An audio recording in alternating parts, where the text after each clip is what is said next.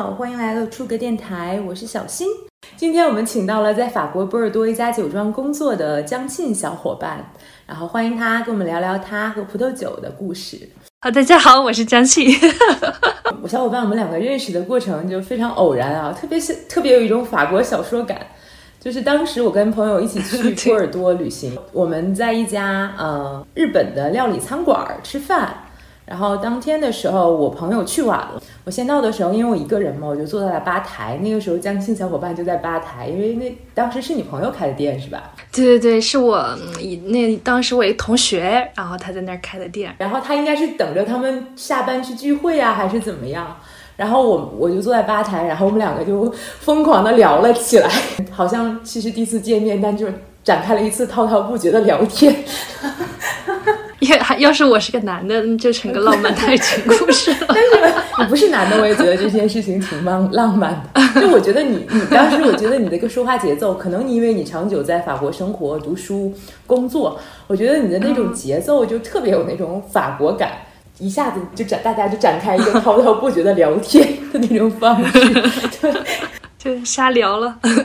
也是在那次聊天之中，我得知了这个江青小伙伴在波尔多的一家。酒庄工作，呃，我现在是在波尔多，在那个格拉夫产区，叫做贝萨克雷奥娘，呃，产区其中子产区叫做贝萨克雷奥娘，是由两个小镇组成。这样一个酒庄里边，酒庄呢叫做法语叫做欧巴意，然后中文名字的话叫做高百利，高是高地的高，柏是松柏常青的柏，然后丽的话是美丽的丽。然后这是一个在波尔多左岸，是一个非常非常知名的百年名庄，大概有四五百年的一个历史了吧。呃，然后这个酒庄在整个欧美国家是非常非常出名，然后也蛮低调的一个呃酒庄吧，这样子。那你谈到了刚才你谈到了说你们这一个酒庄是一个名庄的概念哈，我还蛮好奇的。是不是一个知识点？这个名庄的概念大概是什么？嗯，名庄的概念的话，是在，嗯，就是叫做在法国，他们会一个评级，叫做评为列，就是全称的话叫做列级名庄。就是我们在波尔多一共有三个比较出名的评级的一个系统。第一个的话是在一八五五年的时候，当时拿破仑好像是要在巴黎办一个第一届的世博会。然后呢，因为一说到法国，那都是说法国酒比较出名。但以前虽然很出名，但是他们就说那要选一些酒去参产，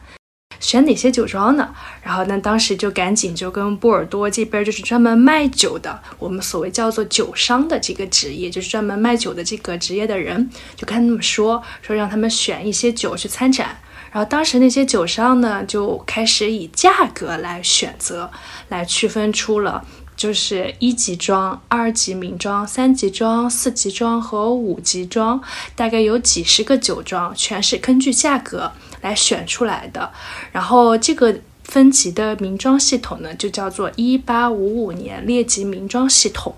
然后就是我们常常听到的，说什么拉菲呀、拉图啊、马哥呀、红颜绒呀这些酒庄，还有木桶酒庄，这五个名庄五大一级庄，其实就是从一八五五年当时这个评级系统出来的。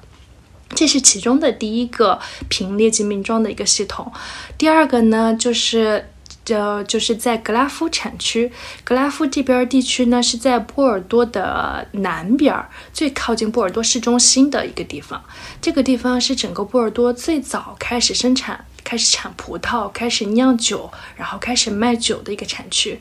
比我刚刚说的这五个啊，就是一八五五年平列级北边的这个产区呢，更要早一些。因为最早的时候在波尔多南边是种葡萄的，北边因为靠海。全都是沼泽地，是全是沼泽，没有任何的酒庄或者是产葡萄的。就是因为当时为了发展法国经济，还有葡萄酒越来越好了，所以才就是找了很多荷兰的这些工程师来这些来选择种那个松针树。因为松针树是一种吸水能力很强的一个树种，就全部种在北边的这些沼泽地，然后慢慢种种种树呢，就把水吸干了。吸干了之后，后来才有了去人为去种葡萄，然后才修建酒庄呀，然后有了葡萄园儿。所以就是北边这一块曾经是沼泽地的，就是我刚刚说的，一八五五年评级的所有酒庄都是在这边。这个名庄的划分其实是根据这个价格划分的哈，这可能跟很多人想的不太一样。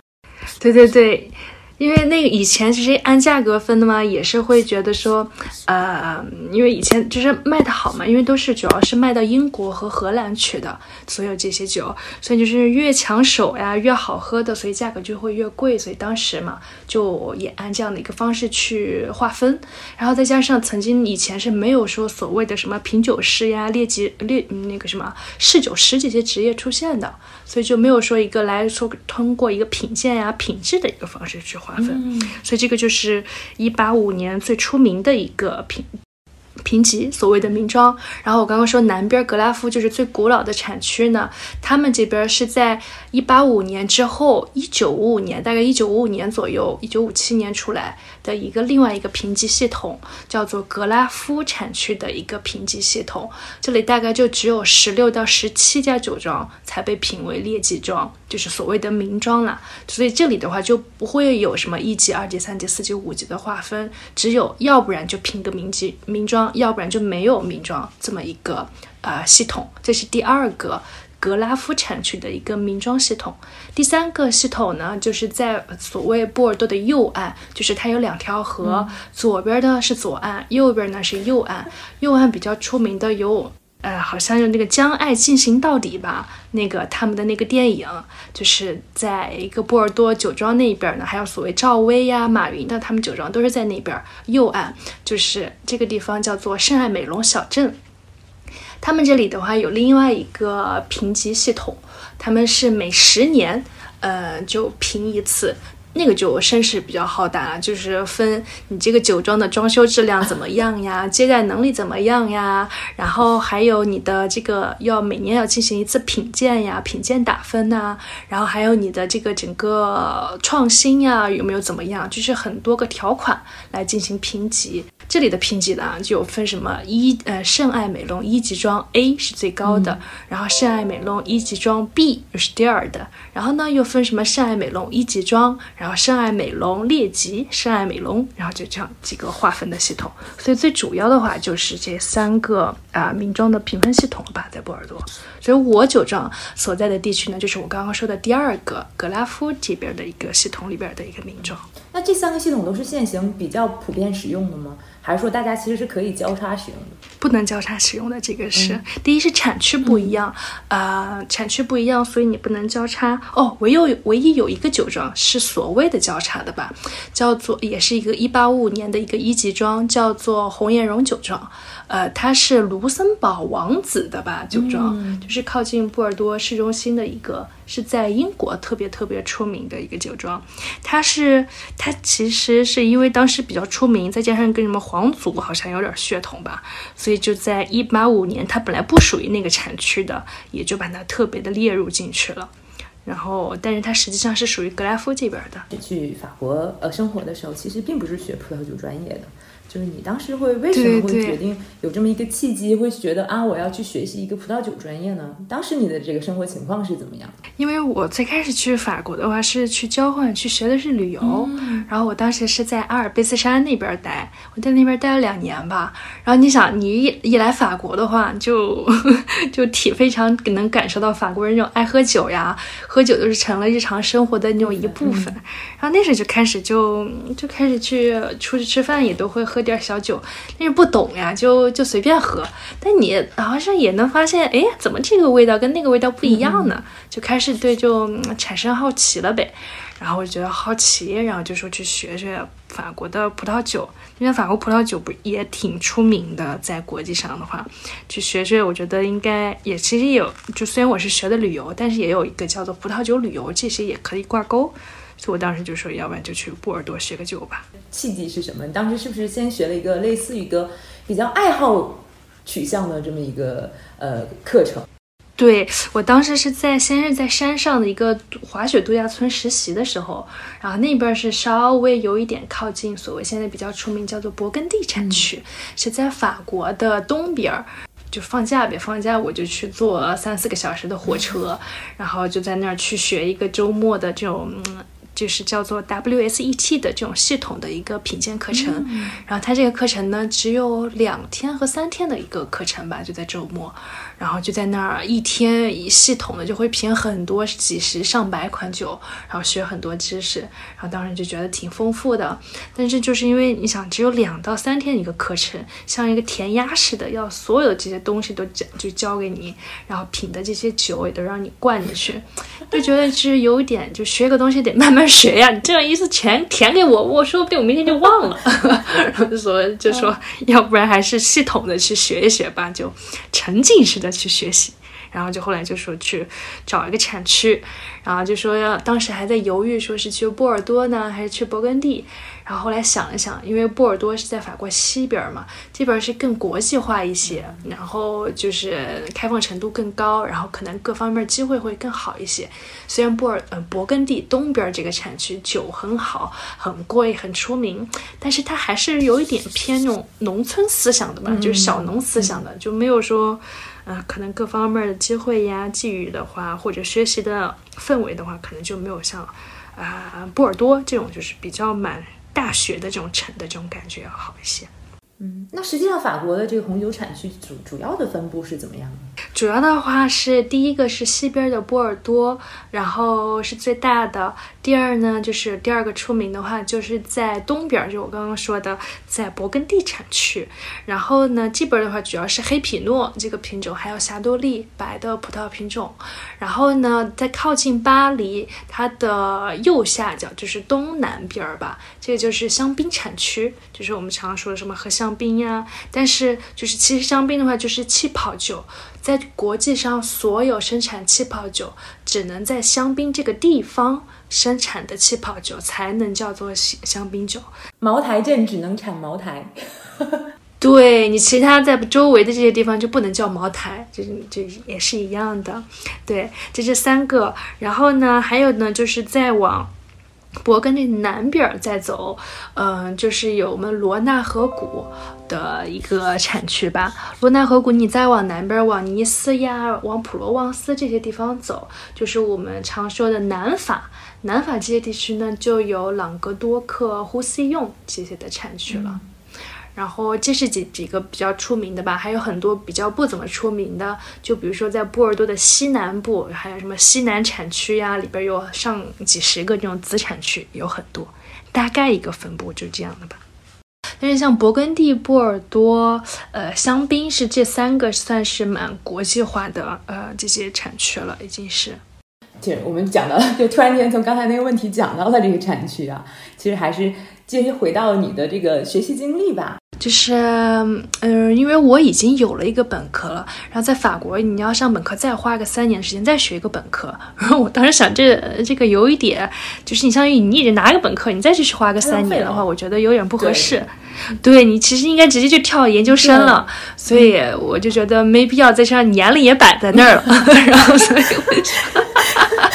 所以，所以我上的那个，其实我就搜了很多资料吧，然后就发现，其实就是有专门的那种，就是叫做侍酒师培训学校，就是你在里边的话，他可以把所有这些知识用一年的时间，然后慢慢的教给你，然后会学一些什么葡萄酒的总值、总值呀，然后什么酿造呀，怎么酿的呀，还有各个产区，就我刚刚讲的这些产区的特点，还会品鉴这些产区。然后大概就学这么一个这样一个课程，就到波尔多这么一个学校来了。那你这个波尔多的学校的情况是怎么样的？或你当时去入读这个课程啊，然后你周围的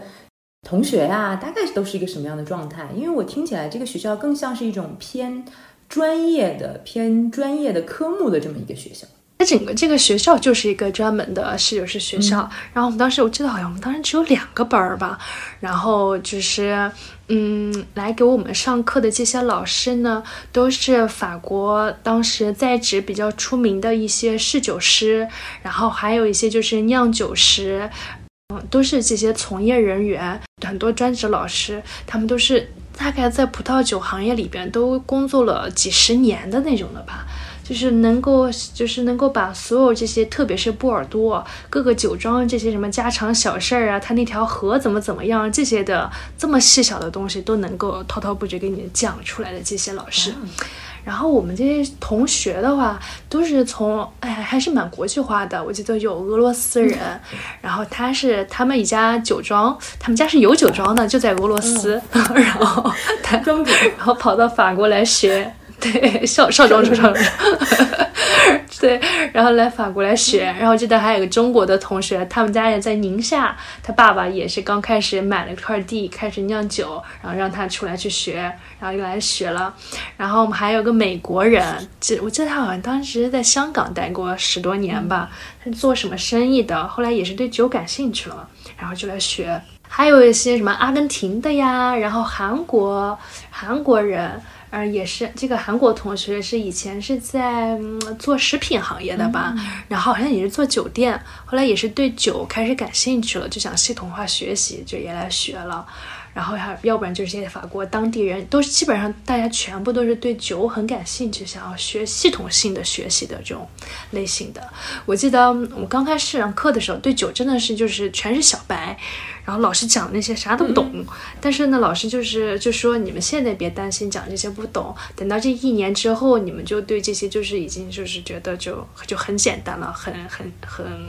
你基本上啥都知道了这种感觉。就是最开始我就是抱着小白这种心思去的，结果后来学了一年之后，也确实也发现真的是学得到很多很多的东西。就我个人觉得话，比就是你去，因为我后来也去上研究生嘛，就是会觉得明显比研究生学到的东西会更扎实，会更细，更呃更更好一些吧。这样听起来，这个侍酒师学院的课程比较偏向于实践。那这个侍酒师到底是一个什么样的一个职业呢？侍酒师吧，我就是我之前也不知道到底是个啥，但是我发现这个在这个在反而反映到欧美。你说在国内说个侍酒师，我都不知道是个干嘛的。然后那是在在法国呢，你说来人怎么都说是酒师侍酒师？后来就发现原来就是在看到在什么餐厅呀，或者是在这些。呃，酒店里边儿就是你去吃饭或怎么的，就是一般是有专门的服务员帮你点菜呀，各方面的。还有一个，如果你要选酒的话，就是一个专门的侍酒师了，拿着酒单过来，然后就跟你选一些酒呀，推荐酒这样一个行业，就是跟或者根据你选呃定点的这些菜，然后跟你说哪一个哪个酒跟这个搭着更好喝、更好吃啊，怎么怎么类这样的。这样的一类的呃工作性质的吧，然后但这个其实我觉得在国内的话确实不怎么出名，可能大家呃习惯上定义为就是餐厅的服务员，但其实嗯他们知识储备能力特别特别高。现在我知道，在国内开始从事侍酒师行业的，基本上在北上广比较多一些。但是是在上海这一圈侍酒师朋友是真的是非常非常专业的，他们基本上都是从国外回去的，也都是学酒呀。然后就像跟我学一样，大概同样的类似课程回去之后，然后呃，就是真的是很愿意扎根为基础。然后就是面对广大大众，然后去去做满做这样一个行业的，而且我觉得是蛮辛苦的一个行业，因为你得就像餐饮业吧，你得晚上工作到很晚呀。然后你还要就是品鉴上成百上百种酒，然后你要了解它每一个酒背后的这些故事啊，怎么怎么样。但是对于普通消费者看到的，可能就只是一个呃帮你点酒的这样一个呃比较偏带着偏见的这种理论吧。但实际上就是他们背后还是蛮，我是觉得他们是蛮嗯。蛮强的，特别是上海的这些侍酒师，其实是一个非常细密的社会分工之下，一个非常专业的一个职业，听起来是啊。要求的这个侍酒师的素质都有什么，或者要求他们有哪些职业技能？最主要的职业技能就是你一个知识储备吧，还有就是你的品鉴能力。就知识储备的话，就是像你想，光是波尔多的成千上百个啊酒庄。每个酒庄的话，细分下来可能它要三到四款酒，然后你这光是波尔多你就三呃成千，然后你再乘个三乘个四上万了，然后你这只是一个产区哦，然后你还要再说到其他不同的法国的产区，就是你就说前四五个了，那其实已经有呃可以说是几万种酒，你要记住它。然后这只是法国，然后我们再说还有什么西班牙、意大利，然后还有新世界，呃，美国呀，然后澳大利亚、新西兰，这样每一个国家，然后再细分到产区，再细分到酒庄。其实你要记住所有的酒，还有所有个酒庄的这些大概的这些知识，还有它品鉴起来是怎么样子的。这真的是一个需要一个超级超级的一个脑容量来记住这些所有这些东西，这已经是一个很大挑战。第二呢，你光。记住不一样，就是你品的时候，你也要大概知道它是一个怎么回事，你能够很说出它的特点是怎么样子的，它这个好好是好在哪里的，然后你都要记住它，而且你要记住每一个产区的一个特色是怎么样。就比如他们会喝一款酒，知道呃它大概的酸度怎么样，它的含糖嗯它的糖分呀，或者酒精度呀，或者它的这种香气是怎么样，哦，你就会想它大概是哪一个产区出来的。然后你还会细分到这里，然后通过这些，你还要根据说你这道菜，这个大厨设计出这道菜，这个应该跟哪个酒呃搭配起来会更体现这个菜的好，或者是能更体现这个酒的好。嗯，每个酒庄是在更新换代的，然后你又不有不同层次的这新的酒庄出来，新的比较出名的酒庄出来呀，它的酒哪个又很好了呀？我刚刚光只是说酒庄和酒类，我还没有说到年份啊，就是从年份，就是九几年、八几年、七几年、六几年这两千年，你每个年份它的一个特色是怎么样的？它的特色造就了这个今年的葡萄的品质是怎么样的？造就葡萄品质，你才能造就它今年这个酒的一个特色是怎么样？这又是一个知识点，又要记这些，所以而且就是一个，我觉得他们是有些厉害的点，或者是最主要的知识储备，就是它是一个永远需要学习的一个职业，就是你不可能说你当年学完就完事儿了，那你学的其实只是过去这些新的这些东西，你其实也是要，他们是都是在一直一直在学，一直一直在学，也是一个信息更新非常迅速的一个职业。就是大家都处于在处于一个终身学习的状态，因为刚刚你提到了说，对对，侍酒师不仅要把这个酒的味道记住。然后还要进行一个正推，比如说我我我我拿出了这款酒，我可以讲出它的故事，然后然后搭配这个餐厅合适的菜。那如果我喝到了这个酒，我还要反推，就我要喝到喝完喝到这个酒的时候，我还要根据这个味道推测出来它到底属于哪里产区，属于哪些年份。那我觉得这个确实是一个很考验功力的一个一一个职业，就不仅仅是一个单纯的技术，还要积累我的味觉的记忆，这个很综合，听起来。对。对，所以这个就是，还就是这个就所谓的盲品嘛。其实盲就是给你一个酒，然后你就通过它的颜色、香气、味道，然后来判断它大概是哪一个产区的酒，大概是哪个年份呀，它可能会是哪个酒庄呀。虽然我现在没有在侍酒师行业里边了，但是我大概也了解到，他们因为我会跟他们打交道，他们都会举办这样的所谓盲品比赛呀，这样的形式，不断来提升自己的一个品鉴的一个技能这方面的。就是现在能够，就是说作为一个年轻的这一辈，就是在一，就是你在学习国外学习之后，你能够扎根到就是基础，就在餐厅或者是酒店里边从事这个行业，然后不断的去学习，其实也是一个挑战很大，能够很很厉害的的的人吧，就是。就是我也挺敬佩他们，因为我现在没有做，因为我当时就是我就是比较懒的那种人，我没有，我没有选择扎根到基础去做这样的一个行业，但是我是挺敬佩他们的。对，你给我讲过侍酒师的一个很有趣的故事，是说每个侍酒师都有一个自己的品酒的神秘的笔记本，跟大家分享一下。去参加品鉴会的时候呢，大家要不然就是拿个本子，要不然呢就是拿一个自己的电脑，然后就会记一下，就是就像刚刚所谓说的盲品的时候，你对这个酒的一个。呃，感觉就是它香气怎么样，颜色怎么样呀？它的特色是在哪里呀？或者就是说，就是会觉得记一下这个酒庄的一些特点是怎么样的，就然后这个年份是怎么样的，就自己记在那儿。就是有每个人的笔记和记录的方式不一样，有人比较简单粗暴，就是说啊，这个呃酸度怎么样，高酸度很酸，然后中等呀，或者酒精度很高，或者酒精度比较低，或者有怎么怎么样的香气。但是每个人就是你的记忆点方式不一样吧。还有人的写的话就说，哎，我觉得这个有点像我我家姥姥家里边的那种味道，我说哎，这个有点像我起床了之后的那个感觉，啊，就是那种丝柔的或者慵慵懒懒的这种，就是各种各样的形容词都有。每个人记忆点不一样。还有人觉得说，哎，这个让我想到了我曾经看到的一幅画，就是在雾雾蒙蒙呀，然后这种感给你感觉一种就是朦胧美呀，就是这种的。嗯，每个人记忆的方式不一样吧，大概都是就是他们的就大概的这些，呃，品酒笔记。你有自己的品酒笔记吗？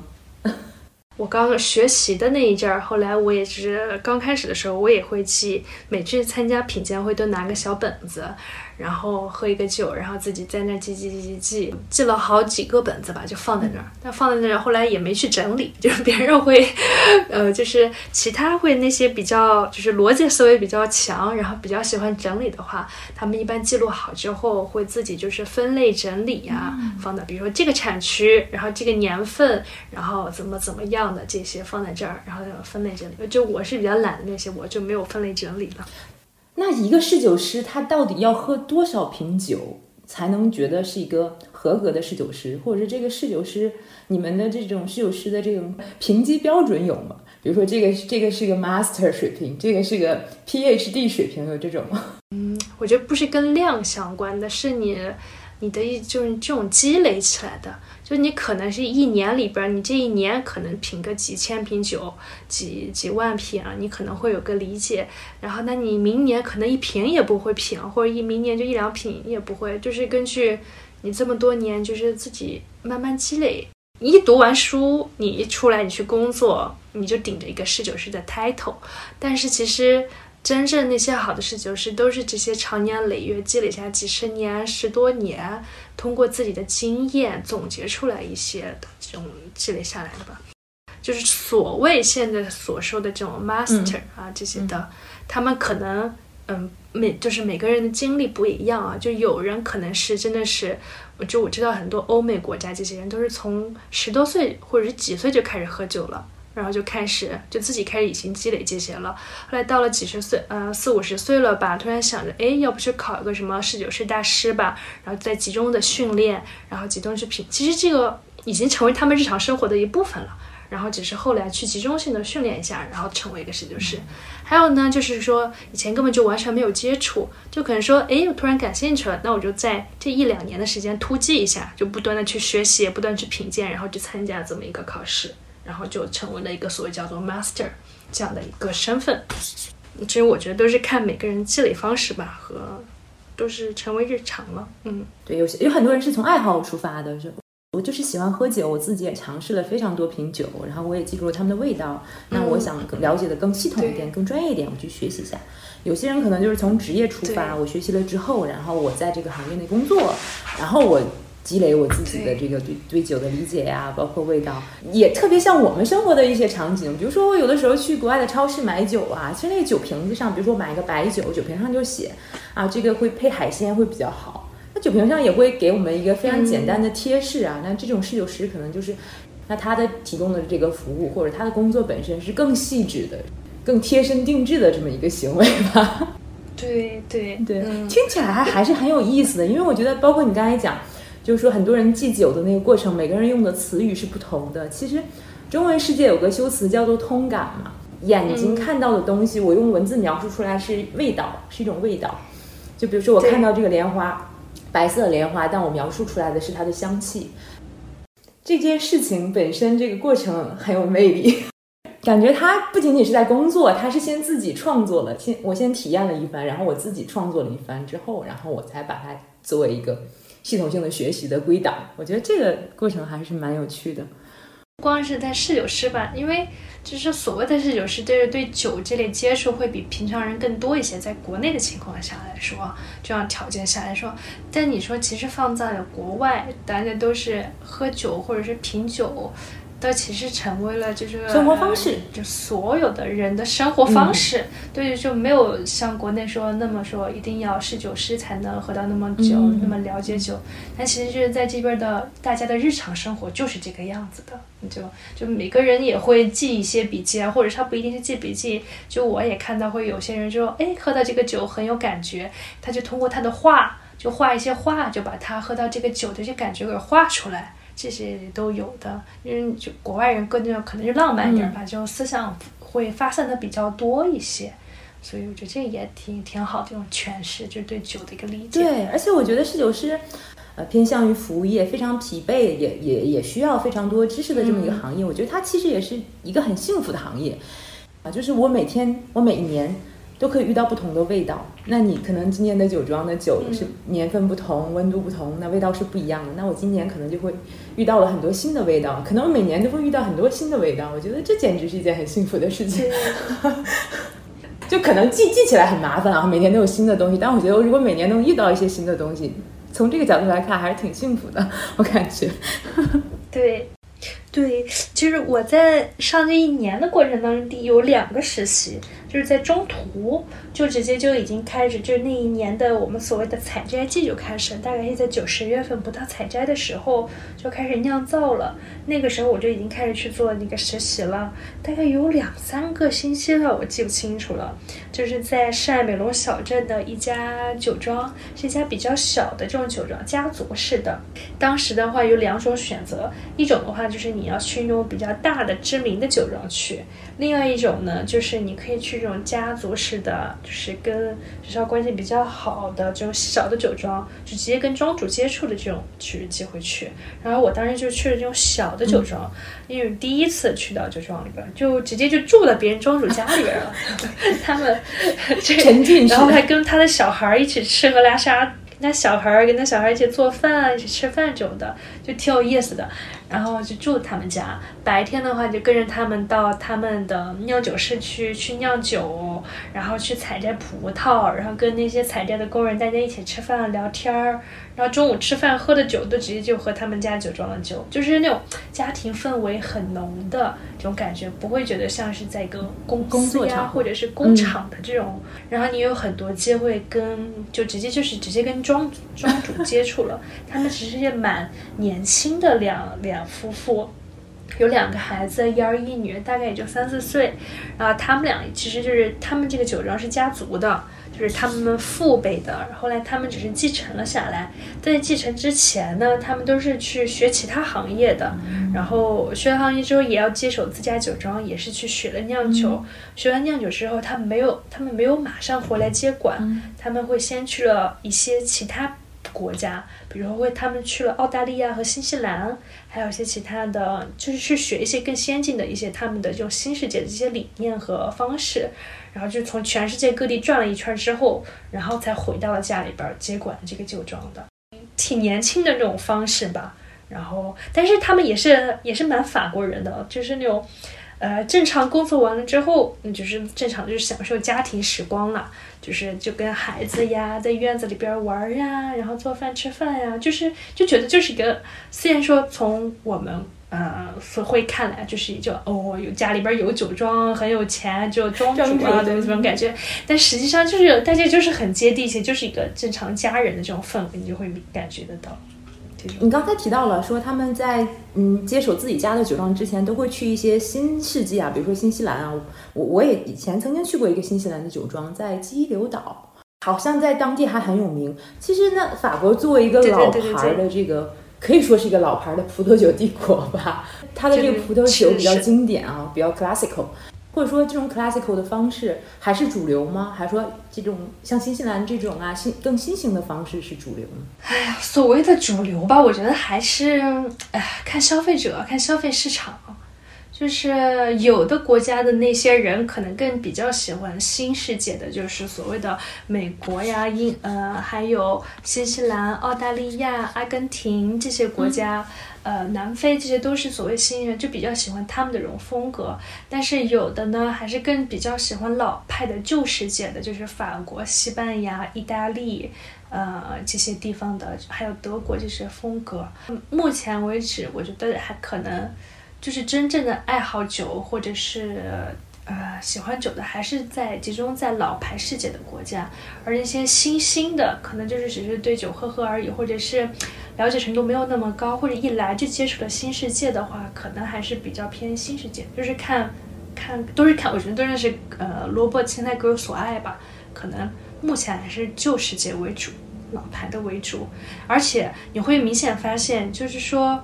嗯，随着一个时间的变化，就是可能刚开始是只喝新世界的，就是新新国家的这些酒，后来他开始尝到了法国的、意大利、西班牙了之后。他会转到老牌世界去的，就是他总会转一圈的，或者是喝老牌的这些人呢，他会去尝试新的国家的这些酒，但是会尝了一圈之后，他最后还是会觉得说最经典的还是老派的这一块，还是就会转回来的，就是老牌味还是会要偏多一些吧。这个新风格和旧风格到底有什么不同？嗯，是味道吗？还是酿酒的方式？还是什么？都很不一样。嗯。就总植的方式吧，就总植方式不能光说新旧不一样，就是你当地的这个气候条件不一样，你种植的方式就不一样啊。就算咱们中国其实也算新的，就比如说宁夏那边冬天啊特别特别冷的，零下零零下应该十几度几十度吧那种的，反正很冷。他们是要埋土，就是用土把那个葡萄藤给埋起来，埋住。就是来防冻。那你说在旧世界法国这边的话，就不存在这样的事情，就是冬天不会存在，就是说把藤给埋起来，就没有那么冷吧。就是所以种植的方式不一样。还有呢，就是你每个地方跟因地制宜，它的一个呃管理的方式不一样。就是说澳大利亚，你有很多的鸟会去吃葡萄，他们会撒着网，用那个网挡着。挡着那个不让来保护着葡萄，那在法国又不需要这些，然后呢，你当地的那些呃水呀、土壤都不一样，所以你的葡萄品质都已经不一样了。但酿造方式呢，法国这边还有旧世界的话，他们的产量没有那么高，比较细致一些的管理吧。但是你在新世界国家的话，产量都是很大很大的，都是比较偏工业性的一个方式去的。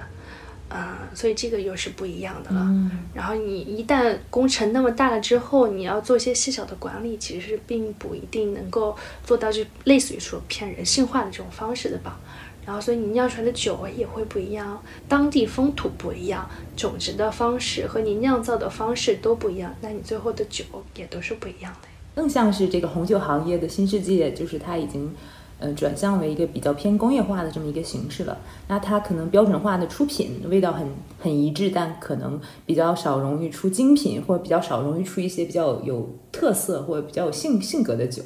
也对，也会有，但是还有就是因为你的呃天气是最重要的，你的气候条件是不一样的。嗯，体积会比较偏庞大，或者是说你的比较清新度比较高，或者是酒精度会比较高呀，就少了一些。就是你可以这样想嘛，一个是稍微有点浓妆艳抹的一个年轻的女孩子，另外一个呢就是一个稍微年纪稍微有一点大，但是你觉得她都整个人会给你一种很舒服、很沉稳，化着淡淡的妆，就像你看到法国老太太的这种感觉的，就是两个两个这种感觉。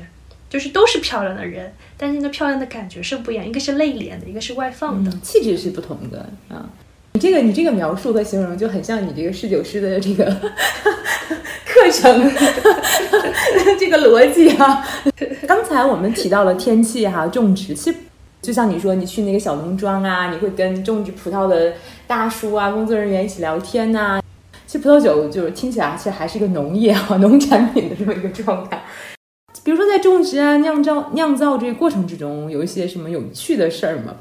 嗯，因为酒，呃，我们采摘完了之后就要放在桶里边开始发酵了。但是人是要休，人是休息，但是你发酵是不一定是会休息的呀。它就是酵母一直会在那吃葡萄，然后吃糖转化成酒精，这个是不会停下来的。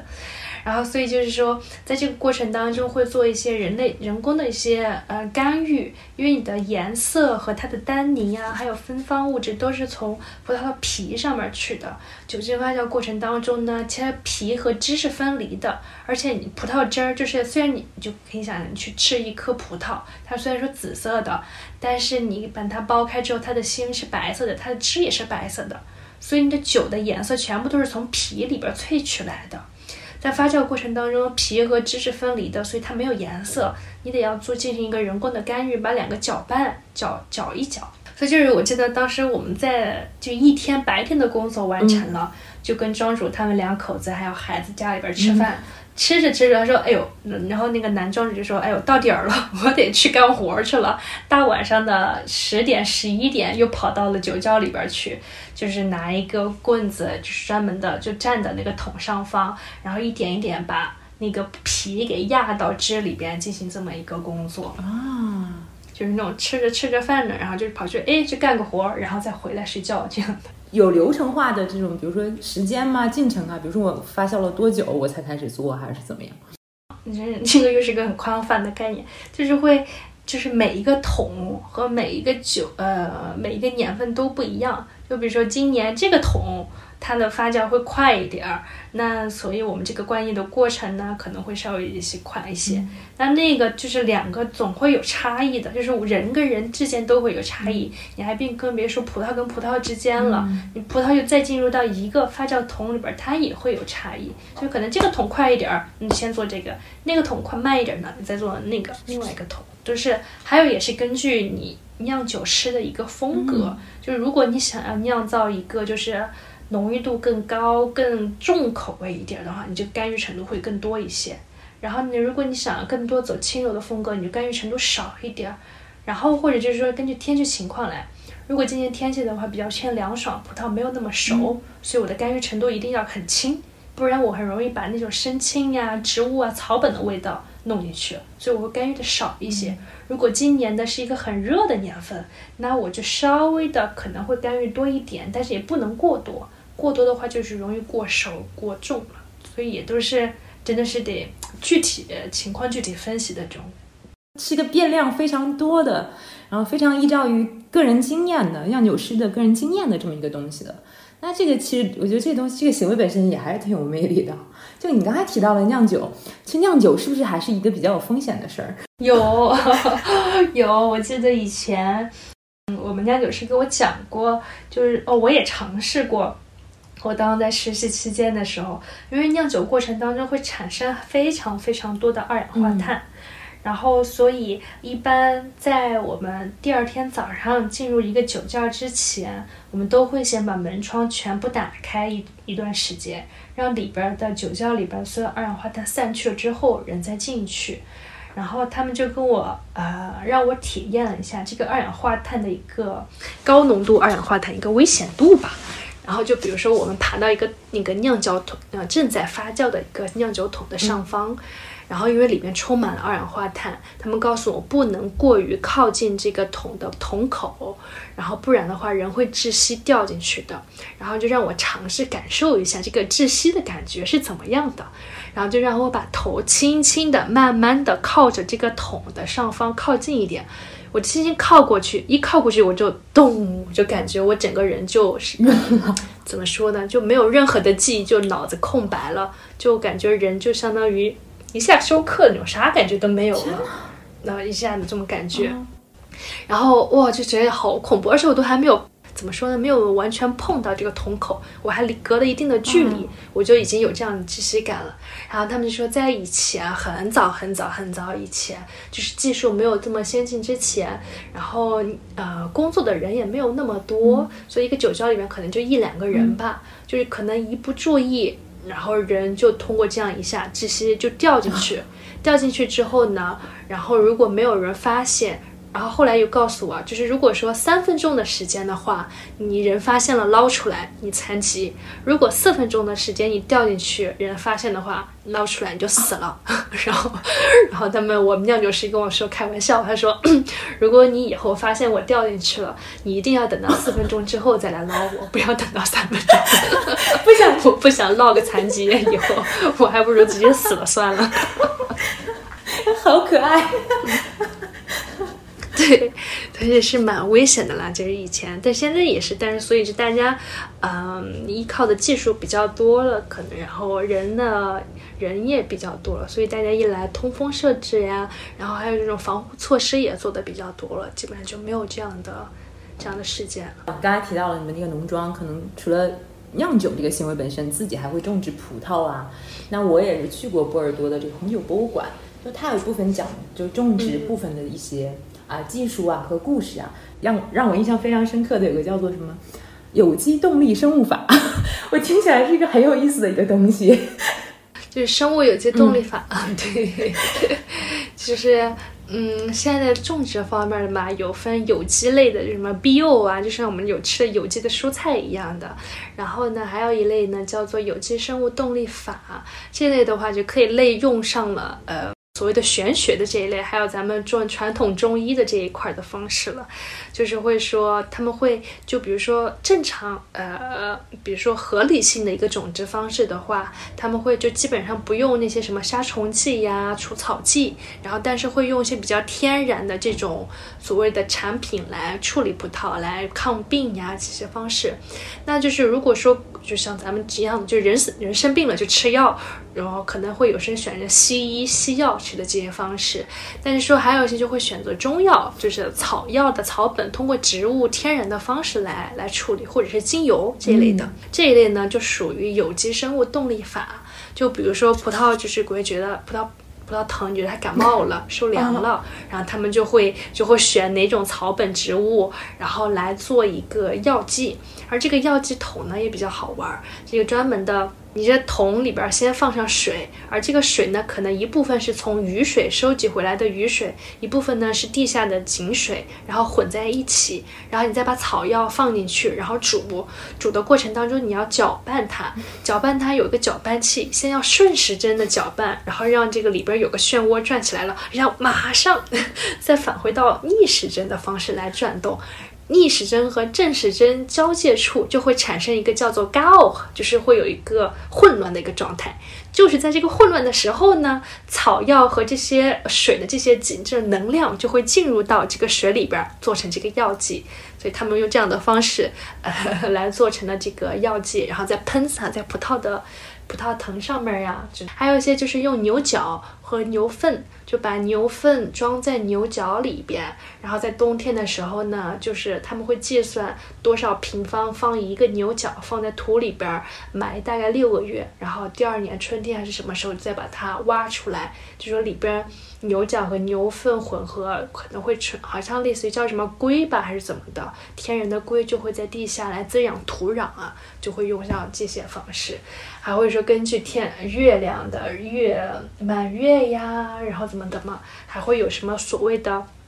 果日，嗯，果日，然后还就是水果日。水果日呢，可能就是你喝酒的话，你感受它的香气会更多一些，它更放得开一些。还有什么根日，就是葡萄根的根日。这一天你如果去喝酒的话，你可能就相比于果日的话，你感受它的味道会更少一些。就有很多这些。呃，方式要遵循，就是有机生物动力法吧。对呀，这很哲学流派，感觉 真的是中医，葡萄葡萄中医学。对，对，就让我想起来我以前看过的一个访谈啊，就是一个嗯美国的一个访谈节目啊，很有意思。就是他讲中国的麻将，然后他讲茱莉亚·罗伯茨非常喜欢打麻将，然后他说，嗯，麻将是一种很中国哲学的东西哈。说麻将就是一个在混乱之中寻找秩序的这么一个游戏，就你刚开始抓牌是一个非常混乱的状态，然后你你抓完牌了之后，你进入到一个寻找这个秩序，就是寻找这个你有对这个过程。然后我就刚才想到了你说的那个人，顺时针搅，然后逆时针搅形成的这个漩涡，我的天呐！对，然后田里边还会养什么各种的动物啊啥的，然后我还记得有个酒庄是养驴，驴，然后它这个驴吧还要分公驴还是母驴什么的，然后我天，然后我们酒庄也会，我们冬天的时候我们会养那个羊。就会羊放在葡萄田里边，然后羊会去吃草，把那些杂草给吃了。然后呢，它们会产出来那些粪便，就是一个很好的肥料，也会这样子。我们冬天的话就会有这种。这个跟高尔夫球蛮像的。英国有很多那种天然的、未经人工打理的高尔夫球场哈。他们也有故事，也很有意思。就是他们，比如说我，我希望我这个高尔夫球球球场的这个草是长多高，那我就选择一个不同的羊养在我的这个球场，因为不同的羊咬出来的草，剩下的高度是不一样的。历史文化的国度都有一种很玄学或很奇妙的一些东西和一些事情的运行逻辑。他说，他每个他这个酒窖里边放的这些橡木桶的这些位置，还有它们之间的这些距离，他都有计算出什么黄金分割点呀，各方面这些距离来来置放和位置的。然后这样呢，就保证每一个桶和每个桶之间都会有一定的怎么怎么一个能量的这种转变呀，或者啥啥啥的这些的都有，反正各种这种玄玄学的方面的都有。呵呵呵 酒桶听音乐呢？啊，有啊，有有有的有的。你这么说，我想想，真的有。嗯，有过有一个酒庄，他会放音乐，然后他会选择，他要放那种比较偏古典的那种古典乐。然后我忘了，他好像是春天和夏天的时候，就在他的田里边放上音响，然后这个葡萄藤听音乐啊啥的。其实我觉得，如果说在那个葡萄酒桶里，就桶边儿放音乐，如果这个音乐的这种。声波的震动让这个酒产生不同幅度的震动，是不是也会影响它的味道？我觉得应该有的，只是目前好像没有这种研究出现。你像都有研究研究，因为植物的都有，对，但是酒的好像还没有，植物的都是有的。葡萄酒在法国真的是一个文化，因为它已经延伸到这么玄学、各种对哲学的玩出来，完全是文化，不不仅仅是农产品和酒本身了。像法国人都那么神叨叨的，更别说酿酒。但是迷信也真的很多。那从科学的角度啊，从这个产品的角度来讲，那到底什么好酒？什么是一个好酒？什么样是一个好的年份？我觉得就是一个好酒的一个标准，不能说它是是不是用有机生物动力法或者有机或者是传统这种方式来做的，都是要看你在嗯，就是如果。就如果说，就是比如说我们自己去喝一款酒，就是呃酒带给你真正的一种愉悦感，这个我觉得就是一个最笼统的一个好酒的一个标准嘛。就是如果你喝到这个酒，你觉得好喝开心，那就是一个好的酒标准；如果你喝那个酒你不开心，你觉得不好喝，那也是一个你的一个评判标准，也是一个好酒的一个标准。就是大家笼统上来说，如果非得要去硬性的对，就是说它怎么样一个必须的标准才是好的话，就是说我们会去看它的一种单宁。的感觉，这种单宁的感觉就是我们所谓的那种涩的感觉，或者说你喝完了，你在你的呃牙根儿上，就是上上排牙的和你的嘴唇靠着的这个牙根上面，你觉得有个东西，有点什么东西，你老想去用舌头把它舔一舔，就叫所谓的涩的感觉。然后还有那种酸酸度，还有它的酒精感，酒精感就觉得让你觉得烧口的这种感觉叫酒精感。酸呢，就是你的口腔唾液分分泌的要多一些。然后还有你在口中，你有喝到它的那种果香呀、花香呀这种感觉，就所有的你要通过酸度、然后酒精度、单宁感、结构感、香气，还有回味，你留回味就是你把它吞下去之后，你觉得口腔中是它留在你口腔当中这种香气的场。呃，还有多久？有长不长，短不短？这个叫做回味。你要通过这些综合的方式来对比，就是要达到一种平衡感吧。就不能说你过酸，也不能说你过高的酒精度，也不能说你的你的果香越多它就越好。一定要达到这几个点的一个平衡，它就是一个我们所谓的好酒的一个评判标准。但是我觉得对于大众来说，只要你觉得这个酒好喝，你喜欢，那就是一个好的酒，就不一定要去找那些细枝末节的呀，纠结这个纠结那个的。只要你觉得喜欢就行。对，我觉得是更像是一个概念上的好酒，是吧？我这季主推的一个好酒，我给它一个 title，嗯的一个东西，和一个真正意义上你喜欢的、你热爱的这么一个味道，或你的偏好的这么一个，在你个人维度上认为的一个好酒，其实对于消费者或对于喜欢酒的人来讲，后者还是更重要。对呀，对呀，就像就像你像相亲，别人跟你说这个男孩多好，条件各方面啥啥啥 都好，但你就不喜欢。然后另外一个呢，条件各方面这有点不好，那有点不好，但你就是喜欢，那你就那个就是迎合你的一个，就是你觉得好，那就好呗。确实是啊，我们跟很多东西相遇啊，就跟酒也好，或者跟一个人也好，确实是要有点化学作用啊。这个化学作用其实其实是科学没有办法解释。你刚才也提到了，好多中国人去法国买酒庄，这么一个酒庄大概多少钱？看地方了，就是你说那种，我先给你举个例子，就比如说像我现在工作这种民庄的地方，它就是民庄，你都看按田来买买。就比如说我们那儿至少要三个米六，三个米六是多少？个十百千万十万，就是几十万欧元一公顷这样一个价格计算来算。这个贵还不是最贵的那种，就是几十万欧元，那就是几。如果是三万欧元，三七二十一，那就是两百万，是不是人民币？差不多两百万人民币。这样来算，那就两百万，两百万只算一公顷啊，就是这边的田基本上都是三十二三十公顷一块田。然后你先是就光是买田的价格，那你要再算这个酒庄城堡的一个价格，又是另外一笔价钱来算。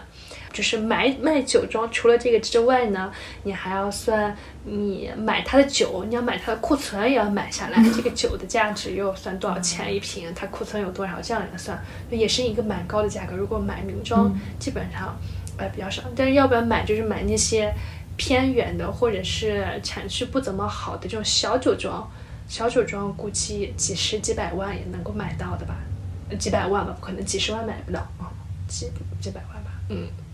第二份实习工作，呃，其实是跟这个酒的商业化相关的一个实习。那你当时第二份的这个实习工作的情况是怎么样？第二份呢是在就是市中心的一个酒窖里边，酒窖就是我们说的其实卖酒的这种店铺，专门只卖酒的。然后呢，这个店铺挺好玩的。它以它本来是叫在波尔多卖阿曼尼亚克，就是叫做雅文艺，就是用葡萄做的蒸馏酒的一个家族企业，也是几百年了吧。然后所以那家店也开了几百年了。然后呢，就在市中心那个教堂旁边儿。然后呢，因为开了几百年了，然后呃，他们就是那种老店，老店里面就有一个老阿姨在那儿。然后老阿姨在那儿，然后老板的话也基本上不管事儿了，就老阿姨在那儿卖酒，我就跟人家老阿姨那实习帮帮忙。然后这家店呢，它左右边这个店铺面是卖酒，左边那个铺面全部都是卖一些中国的瓷器，什么毛笔呀，还有什么老的这种家具，全是中国这些玩意儿的。我当时觉得挺奇怪的，然后他们就说，以前这个家族的老板不是卖烈酒嘛，就是卖那个。呃，烈酒卖到中国，卖到亚洲去，卖酒卖过去了，但是那边人没钱给，然 后没钱给，就说那不拿着这些这些中国的瓷器呀，跟你换吧。然后，所以他那会儿就卖了一堆，结果全卖了些这些瓷器回来，然后呢自己用也用不了那么多呀，所以他就那儿在自己的店铺旁边儿，然后再开了一个连着的店铺，就卖一些这些中国的瓷器呀，中国的这些什么灯泡啊，就很中国化的这些玩意儿。就卖一个卖的卖个几十上百欧就放在那儿卖，然后但是现在啊，自从我在那儿实习之后，我就知道了，就是这是以前以前的传统保留到现在，但你现在卖酒不可能再用这些东西换了呀，就正常的卖钱，但是他把这个东西保留下来，他就说每年他在。然后他每年都会在广交会期间 去一次广交会，然后去那些去淘看那些就是又好看然后又便宜的，然后从中国进过来，然后放在这法国店里面去卖，卖这些法国人高价。哎，笑死我！我当时还看就是一个一个什么盘子吧，在中国卖几块钱，他进过来的，在这卖几十欧一个。对，然后那法国老阿姨也挺挺搞笑，就特别喜欢聊天儿。年纪大了嘛，然后她也没结婚，然后就就喜欢跟我聊天儿。哎呦，一聊就停不下来那种。然后我就听她聊聊她的情史啥的，然后她就讲到，她说，哎，这个情史虽然说别人隐私，但我觉得挺好玩的。她说，她之前店里边来了一个意大利的男人，长得挺好看的，然后他们俩就就谈上恋爱了吧。结果他后来才发现，原来这意大利男人在意大利有家庭的，然后他哎呀，但是两人关系已经很好很好，断不了了，断不了就继续呗。结果来这意大利男的有一次来的话，就把他老婆也带过来了，哎呦，然后看他老婆了，对，侏罗场就是，然后出现之后他就，他说他就两他就表现出正常卖酒的状况，但是他说他还是能够感觉到他老婆的那种感觉就有点不一样吧。你刚才你讲的时候，搜索一下那个欧洲几大那个容易出轨的国家啊，这个法国和意大利都是排名前五的国家。而且我觉得这个 这个法国女的和意大利男的，这可能是代表了一种典型。嗯，其实你在这个商业相关的实习中，就是体体验到了正常的这个红酒销售的啊，这么一个呃呃，它相关的这个行业的一个其实经销端的一个状况吧。旧世界的这种葡萄葡萄酒行业会有自己的分工体系和立法。对对对，就是在波尔多这边的话，有个金三角体系，叫做呃，怎么说呢？就是生产葡萄酿酒的话叫做酒庄，嗯，酒庄这块是专门指酿酒产酒的。然后呢，负责销售的话是一个叫做呃 n i c o s i a n 叫做酒商。这些酒商呢是有几百年，大概有三四百年的历史了吧。然后他们就是在波尔多专门帮这些酒庄卖酒的一些呃叫做所谓的经销商，就是卖酒的酒商。他们呢是基本上都是法国当地或者是老派，就是英国呀，或者是呃比利时呀或者荷兰这些国家。他们最开始在波尔多开公司，然后卖酒。然后这些酒商呢，目前排在最前面的话，大概有十个或者三十个左右，个非常出名，最多就是十个吧。比较出名的这些大酒商，这些酒商其实就是公司卖酒公司。这些卖酒公司呢，成立也有几百年，就是呃，至少都是上百年的历史，都是家族型的。后来也会卖给这种大财团。他们呢，就是负责每年酒庄把酒生产完了之后，他们全部收购，收到他们那儿。然后他们公司里边有全世界各地的这些销售，就是来负责销售到全世界各地国家，跟这些进口商合作卖给他们。然后，但是在这个酒，所以他们是卖酒的，而生产酒的是酒庄，所以酒庄是不负责卖酒的。所有有卖酒的这些工作，全部就外包出去。你其实你在酒庄是买不到酒的，你可能只是在酒庄小商店买酒，但你买到那些酒都是零售价。就是不是 holiday，你不可能是拿到像，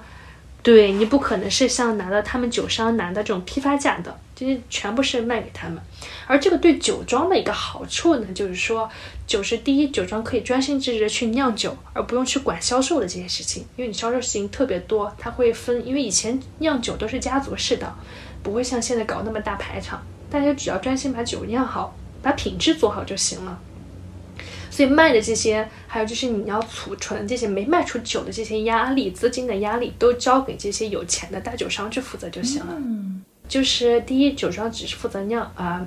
酿好酒。第二呢，就是酒庄是你前面这一年的酒收购了，如果你还没有卖出去，那你下一年九月份你又要收葡萄，你又要要出人工费，又要买新的器材了，就又是一笔新的费用。如果你前面没卖出去，那你没有钱再去管理下一年的这些采收的一个生产的一个过程。所以，如果是这个在生产之前酒商全部把它买过去，那相当于酒商就是酒庄的一个现金流，就是一个银行。就已经把钱给你了，你就不用担心下一年生产没有钱了。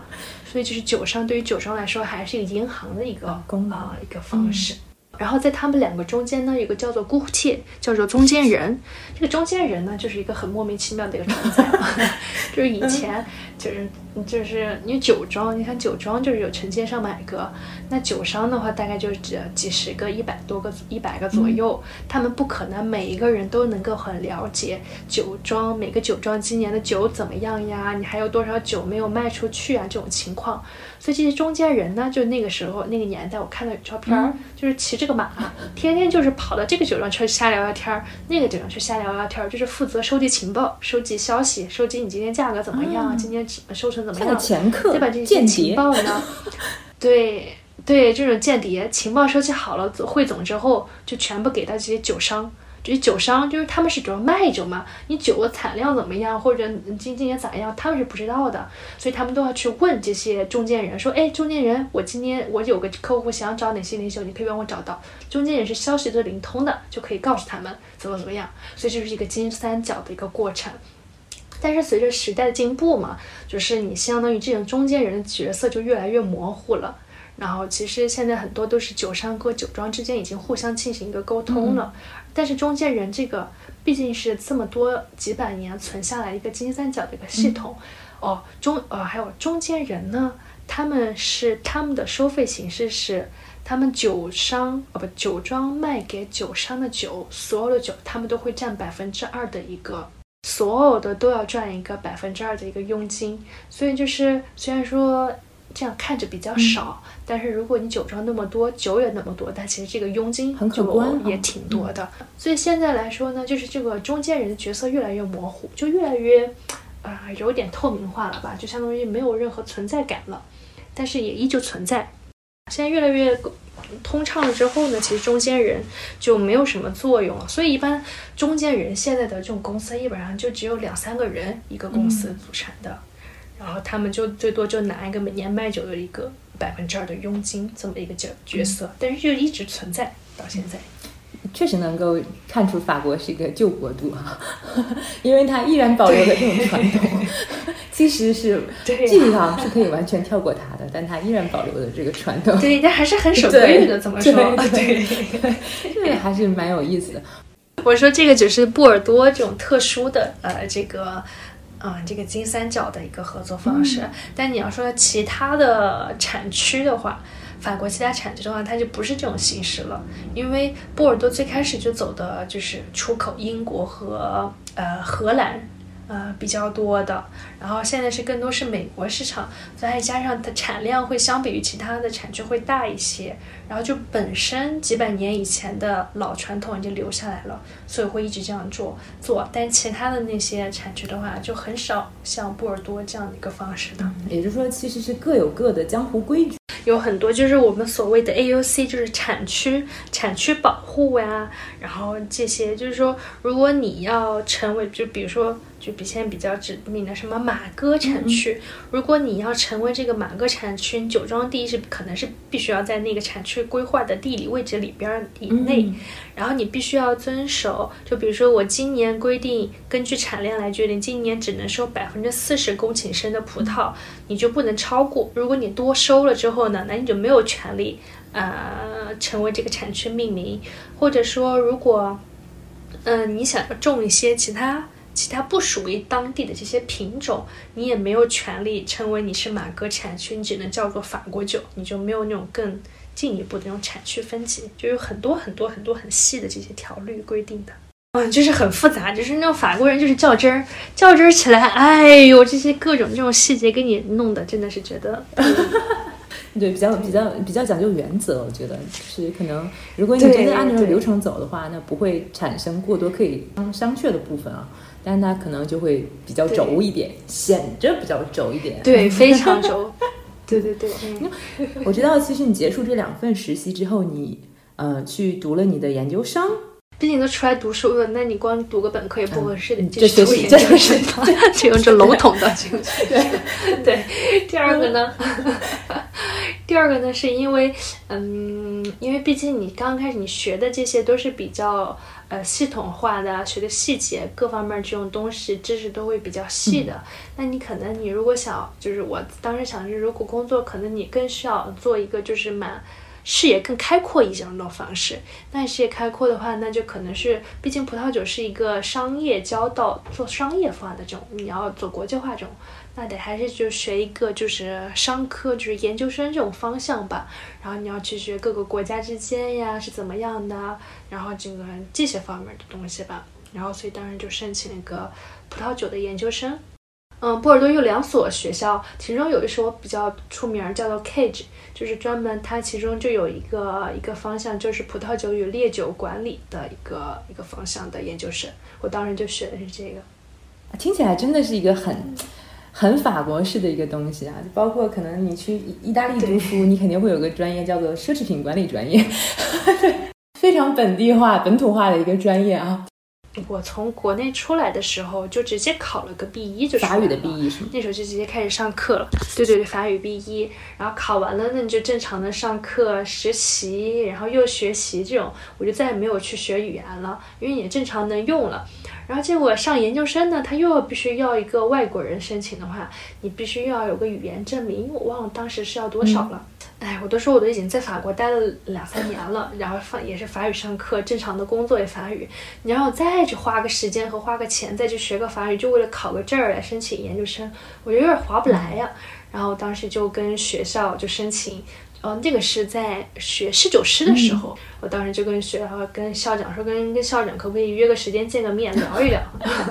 反正法国人嘛，有事儿好商量，聊一聊嘛。然后就约个时间去聊一聊，然后就是就跟他聊了一下我的情况呀，然后就说你就说我说我都已经这么久了，你让我再去学一个，我觉得有点怎么怎么样。然后他就然后就正常法语交流呗。他说也确实是，然后反正你这样这样交流、上课、工作都正常没问题。然后他觉得法语也 OK，然后就没有再去一个再去专门去学一个，他就帮我把这个给 pass 掉了，就推掉了。然后我研究生那个其实也是，当时研究生其实要面试的，然后我当时去面试，面试之前还要准备一个问题，就是他会提前前一天晚上给你发一个问题到你的邮箱，还让你自己去思考这个东西你应该怎么样来阐述。然后我忘了，我当时好像是一个传媒怎么怎么样会影响消费者嘛一个问题，然后我当时就准备了一下，然后第二天就去去面试，面试的话就阐述了一下怎么怎么样这样，然后最后老师问了我一个问题，他说你还有什么问题吗？我说我有，我说我你们就是因为因为这个研究生他语言成绩更高了，他要 C 一，前面我都已经四五年我都没有考，我干嘛还要再去考一个？我说我又跟老师商量，又聊了一聊，然后聊一聊，老师说哎不用了，不用了，不用，不用再去考一个语言证明。我说行，然后就就上课了。我觉得法国人也很有趣啊，前面这个这个葡萄酒的这种非常轴的规则，到了另外的事情上又变得非常的圆融和变通啊，就聊一聊。就凡事有有的好商量，就这边警察也是，那有一次我忘记了，我去警察局办个事儿，然后他当时要让我拿拿驾照。然后我当时我忘了，我驾照好像放在国内了，而且我没有法国驾照，我用中国的翻译驾照。然后我又是跟警察聊一聊，我说：“哎呀，我忘了，我说我刚从国内回来，怎么怎么怎么。”然后你说：“哎呀，算了算了算了吧。”真的，就这样就过。发现很多欧洲的这种警察呀，包括这种，真的是你跟他们聊一聊，或者说你有点什么事情，其实原则上是不允许的，你就跟他聊，或者说你特别的坚持，你 就他就真的会。答应你，真神奇，都凡事好商量那种感觉。那你在研究生学习的时候，其实学习的是相关的市场的方面的知识。但是我觉得研究生学的这些东西，可能更多是从你实际里边的获得的收获会更大一些。因为我记得我那会儿。嗯，因为我觉得，如果纯粹知识方面的来说，都是一些不拉不拉的这种理论的。虽然这样说法国教育不好，但我觉得确实是，都是。虽然说对于那些想要出来读研究生的同学，可能会有一点嘛。但是我觉得确实是啊，如果你想要学商科之类的话，都是从实践过程当中获得的，比你在学校是获得的多。而且你要做的商科方面的研究的话，法国还是偏理论，比较偏天真的。我觉得是，如果真的是落实到了市场里边和实际跟客户的交流各方面的话，他们还是一个蛮天真、蛮老派的这种作风，完全是不对不对头的。所以我觉得我真正的收获还是从实习和工作里边获得比较多。在上研究生之前，我就有申请一个酒商，就是那种卖酒公司的这种一个一个工作。然后对于中国市场的，然后我当时资料投过去，然后别理没理我，哎，然后我后来就就没找，就就没有了。所以我就去找了那个老太太瞎聊天的那个那个工实习工作。然后我第二年不是上了研究生第一年嘛。我觉得那一年啥也没学到，对于我来说就是一件笼统的讲些不拉不拉没用的东西，然后也作业也贼多，也不喜欢，唉，一点都不好玩，还没有前一年试酒师的好玩。然后我又说，我又去申请一下那个酒商的那家我去年投过的公司，我又投同样的公司，同样的职位，哎，别人别人回我了，让我去面试，然后后来面试也过了，然后我当时就说，我前一年也投了一年，你干嘛不理我呢？然后他说：“哎呀，他说就是在法国嘛，还是比较注重那种敲门砖。就如果你看到你是哪个学校出来的话，哎，一般都是好学生，然后一般都会要，然后都会来面试的那种，怎么的？法国的话，就是你学校的知名度还是蛮重要的，对于你找工作来说的话，跟国内一样，就是什么样学校也是一个好敲门砖。一样，就我觉得欧洲其实还都还蛮讲究 l i n k i n 那一套的，就。”我们校友啊，我们校友做一些做一些什么什么事情啊，我们平时要 connection 一下，就都是讲这一套。对，而且所有商科学习商科出来的人哈，虽然我研究生学的也是商科，所有学习商科出来的人，我都能一秒钟就识别出来他们身上弥漫的那种共同的气息，真的是，我觉得我们两个都非常没有那个气息。对，哎，我看那个劲儿的够了，对，我是真的觉得真的是够了。因为你要读两年才能拿到研究生嘛。第二年的话，我们这个就是在法国比较好，对于就是看专业和看学校，他们有这种方式，就是说你第二年你必须要找到一个公司。然后愿意给你签一个合同，叫做 a d n o 叫类似于叫做学徒制的交换制的一个合同吧。就这种合同呢，就是找到一个公司愿意签给你签这样合同，一年的时间，一个月里边，其中一个星期是在学校上课，剩下一个月里边的三个星期呢是在公司里边工作上班。然后这样的一个方式达成一年又学习又工作的方式，而这个公司呢，它既要帮你交一这个研究生的学费，它还要给你工资，而且这个工资是必须要达到法定要求最低工资的百分之七十还是八十，达到百分之八十，而且这个好像稍微有年龄的限制。如果是在二十七岁还是二十几岁之前，你能够拿到百分之八十的工资；如果在这个之后呢，还是怎么样？然后这样，如果你公司签这样的合同，法国政府会给你免掉，呃，给公司少一些各方面的呃税呀之类的，就当于政府鼓励企业和学校合作，为为学生提供一个。一个工作呀，或者是学习一个方式这样的，所以我们第二年是必须要找到这样公司的。然后结果我第二年的时候，我是在实习的过程当中。有一次我来参观参观我现在这个酒庄，然后别人就聊起来了。哦，我记得那年正好是大年三十儿，因为我们是法国公司，不放假的，不放春节。他就说，哎呀，他就说你就是也没假啊，就说你要不然去找个酒庄参观参观，就假扮意思带客户去参观，参观完了你就回去该该过年过年就行了。我说那行，那我当时就找就找到这家酒庄了，我说去参观参观，还没有还没有去过，但听说挺出名的，都不知道。然后就去了，跟客户参观。然后这个过程当中，这酒庄人就说他们想找一个人帮他们发展一下，做做中国市场推广。然后呢，嗯，然后我当时就，我当时也没没注意，因为别人想找个在国内的，然后我当时还要读书呀，我没想回去。书都没读完，我我实习的领导就跟我说说你要不试一试，就给他们发个邮件说你现在找那种学徒制的，看看他们可不可以签你，然后之后怎么再说呗。后来我就发一个很长很长的邮件，然后就就是又是聊一聊，然后又是面试，然后又聊一聊，然后就就拿到这样一个这个这个合同了。然后所以我研究生第二年就又在学校工呃学学习，然后又在这个酒庄上班。然后后来一年完成了之后呢，就继续在这家公司，就在酒庄工作了。那你在这个酒庄已经工作了多久？从一九年开始嘛，一九年呃这个学徒制开始，到二零二零年，然后二零二零年到现在，三年了，就是正式的工作了。对。那个酒庄这个工作的状态是怎么样的？有没有一些中国同事啊？还是一个纯法国的这么职场的一个氛围？嗯，是纯法国的一个环境，就是，呃，只有整个酒庄只有我一个中国人。然后，但是我们还好，因为我们酒庄的庄主的话是美国美国家庭，但这个美国家庭呢是法国老太太和美国老先生两个人结婚重组家庭吧。所以就是也是法国和美国化，但两个人买下来之后呢，然后就相当于是个美国家族，但是这个酒庄就交给了上一任庄主家族的小孙女儿管理。然而这个上一任庄主家族的小孙女儿呢，她是我们现在酒庄总经理，她祖籍是比利时人，但是她现在实际是法国人，但她她先生呢又是荷兰人。那所以我们酒庄里边呢，又有美国人，呃，然后也有英国人，然后有法国人，然后就我中国人，所以就是虽然是法国酒庄，对，但是蛮多元化的，就很多波尔多的这些名庄其实都是蛮多元化的，呃，所以就是蛮国际化，就是蛮开放的一个态度的吧。红酒圈子里有没有鄙视链？表面上看说，哎呀，我们我们没有什么种族歧视，我们没有什么歧视呀，大家都是朋友。但是实际上都会有，你能看出来，是的，他们有点那种装逼的那种劲儿在里边的。其实红酒圈子也是一样的，特别是那种越是名庄啊，越是那种就是越人贵族气息，越那种老历史名庄，就是我们这我们酒庄还好，毕竟是美国人买的，美国人都是那种比较开放的，没没给你搞的那些，越是法国本土的那种的话，越贵族圈的，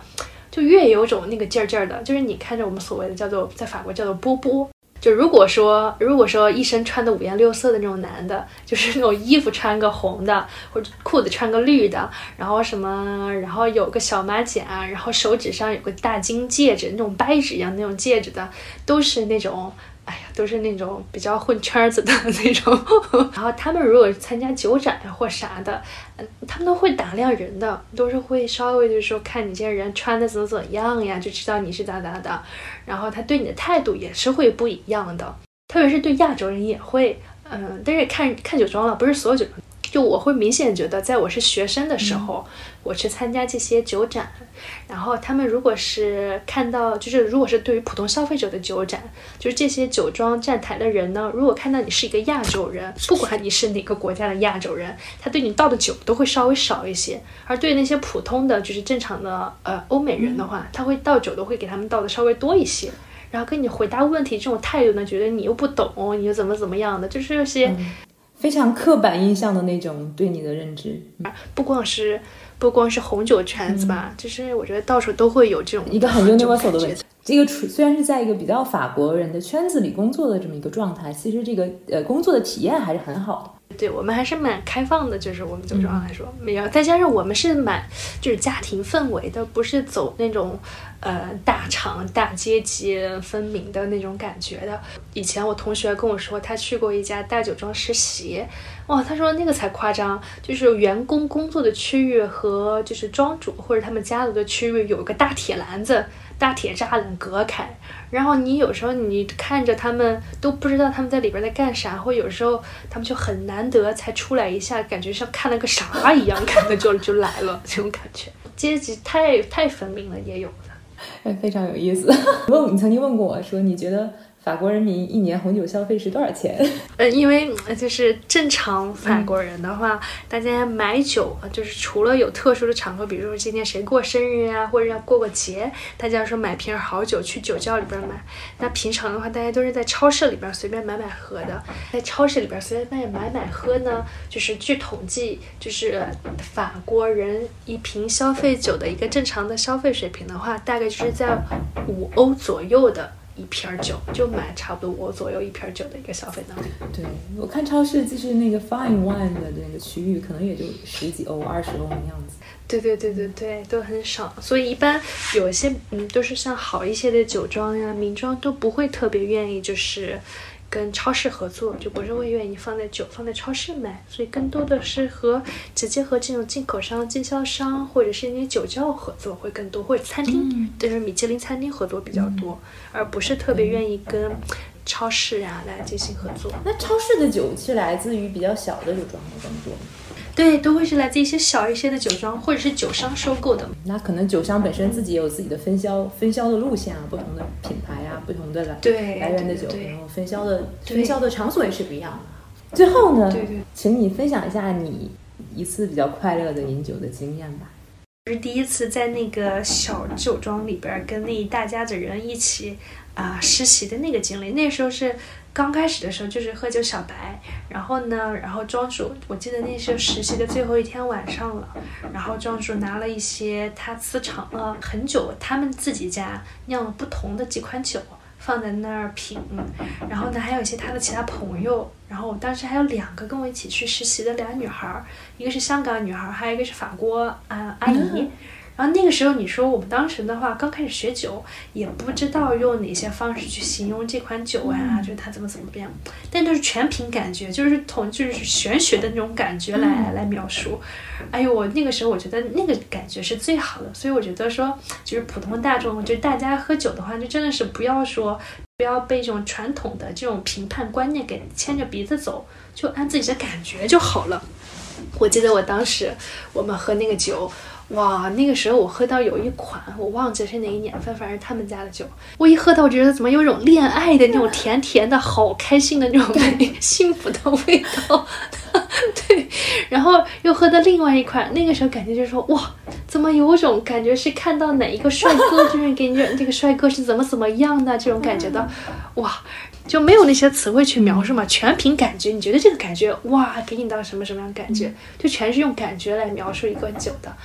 然后我当时还记得，我问那个庄主，我我当时我跟我那个同朋友，我说我们俩喝到这个感觉就是像哪个哪个帅哥，就给人那种感觉啊，哇，好好啊。然后我就问那个男庄主，我说那你那你喝这款酒，你觉得用这款酒给你一个什么感觉？或者说用哪个女明星让你想到？然后当时他就说，哎呀，这款酒我觉得它是就是我梦中情人的那种那个女明星的感觉。我问他是谁，他说是那个斯嘉丽。长得吧，又是那种天使的面容那种感觉，又觉得你很舒服，但是他又有种有点小魅惑、小性感的感觉，勾着勾着你的那种感觉。然后我就觉得那个时候还挺好玩的，就是形容酒的这种感觉呀，挺棒的这种体验。是的，其实平时自己喝酒也能喝出来，这个酒给你的感受其实是不一样的。就是即使我们是一个不是一个专业的喝酒的呃工作人员啊、从事人员，但是我们是真的是能够喝出来酒，酒和酒的味道是不一样的。对，那可能呢，这个哎，有点像前男友的味道，哎，那个有点像那个渣男的味道，这个有点像结婚的时候摆一桌前男友桌放那瓶酒的味道。好，那感谢江给我们带来了他跟红酒的一些非常可爱的故事啊，包括他的个人经历和有趣的观察。哎呀，谢谢小新，谢谢大家，谢谢。mediocre, hands stop.